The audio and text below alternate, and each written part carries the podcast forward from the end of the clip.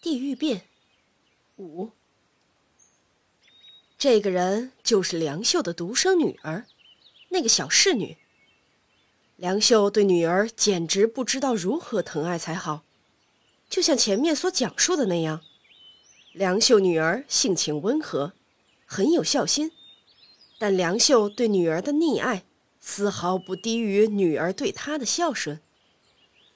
对寺庙布施向来一毛不拔的他，对女儿的行头穿着，却从来都不吝啬于花费，置备的面面俱到，简直令人难以相信。但梁秀对女儿的爱只是溺爱，做梦也不会想到要帮女儿寻个好婆家，反而胆敢有人在背后说女儿的坏话，或者风言风语。他必会纠集几个地痞无赖，把人家暗地里打一顿。也正因如此，当大人把女儿晋升为小侍女时，这个老头子可理解不了，当着大人的面，也是面色阴沉。坊间流传大人贪图梁秀女儿的美貌，不管梁秀同意与否，都要纳为小妾的流言，多半是出自这里。流言虽然不实，但一心溺爱女儿的梁秀确实三番四次的向大人求他放过自己的女儿。有一次，大人想要一幅年幼的文殊菩萨图像，梁秀以大人宠爱的童子为原型，画的神态逼真，大人很是满意，便说道：“作为奖赏，你想要什么样的奖赏呢？”不要客气，尽管说吧。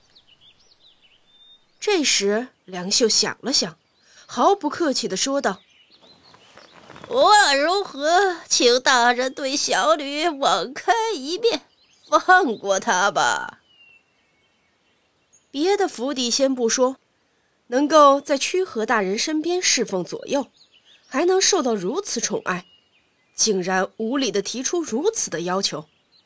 哪个国家会有这种事？这时，宽宏大量的大人也有些不太高兴了。稍事沉默之后，盯着梁秀的脸，大声喝道：“这绝不可能！”然后站起身来，拂袖而去。这类事前后发生了四五次，现在回想起来，大人看梁秀的眼神。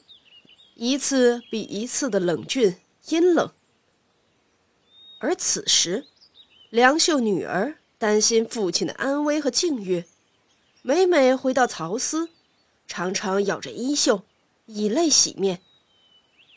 于是乎，大人看到关于梁秀女儿的流言也愈演愈烈，其中有人说，地狱变屏风之事，起因。就是梁秀女儿不肯屈从大人，当然，这种猜测都是子虚乌有的。在我们看来，大人不放过梁秀女儿，其实是对她的宠爱。与其让她跟随那不靠谱的父亲左右，还不如在府中过着快活逍遥的生活。这是对温柔善解人意的姑娘的一种青睐。如果说贪图姿色，那恐怕就是有些牵强附会，完全是无稽之谈罢了。总而言之，因梁秀女儿的事情，大人对梁秀极为恼火。正在这时候，大人呼召梁秀，让他画一幅地狱变的屏风。六，谈起地狱变屏风。那骇人的画面几乎浮现在我的眼前。同样是地狱变，梁秀的画和别的画师的相比，首先图案完全不同。屏风的一角画着十大阎王和他的随从，以及整个画面上画着如大小红莲般将剑山刀树都燃烧殆尽的熊熊大火。除了那些精致的名官服饰上的点缀有些许的蓝黄色之外，所见之处皆是火红的火焰，象征着佛陀自缚的泼墨黑烟和熊熊的金色烈火在上空狂舞。这种手法已是让人瞠目结舌，再加之被野火焚烧、正苦苦挣扎的罪人，这在一般的地狱画像中是看不到的。为何这样说呢？梁秀在众多罪人之中，上到公卿贵族，下到贩夫走卒，所有人的身份都表现得淋漓尽致。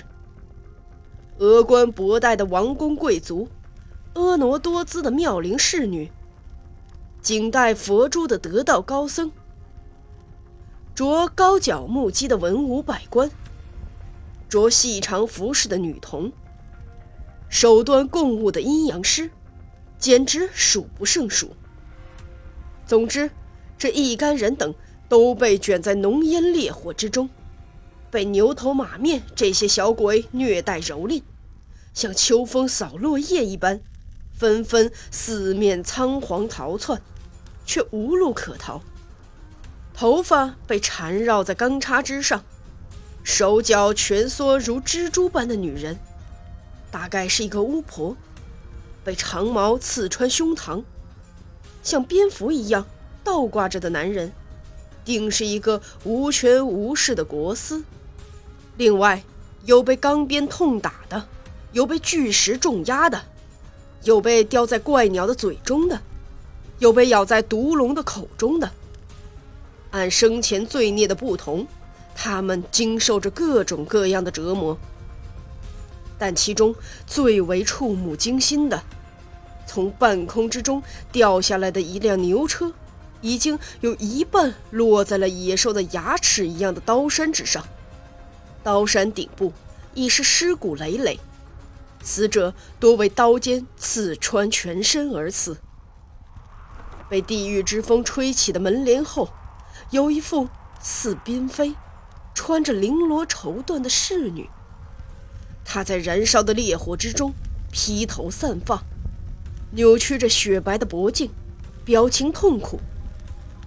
从女子的身姿到正在燃烧的牛车，无不令人身临其境地体会到炙热的地狱的惩罚的痛苦。而整个画面的阴森恐怖，都集中在这一个人物的身上。这幅画如此出神入化。看着看着，似乎都能听到那凄厉的哀叫声。唉，正是因为这幅画，才发生了那骇人的惨事。如没有那件惨事，梁秀又如何能将这幅地狱惨景描绘得如此惟妙惟肖呢？梁秀为了画这幅画。经受了几乎葬送性命的悲惨遭遇。说起来，画中的地狱也可以说是当朝第一画师梁秀不知何时将会坠入的地狱。我急于讲述这幅非同寻常的地狱变屏风，语序可能有些颠倒。现在继续讲梁秀侍奉大人。未知地狱变屏风的故事吧。本集播讲完毕，下集更加精彩。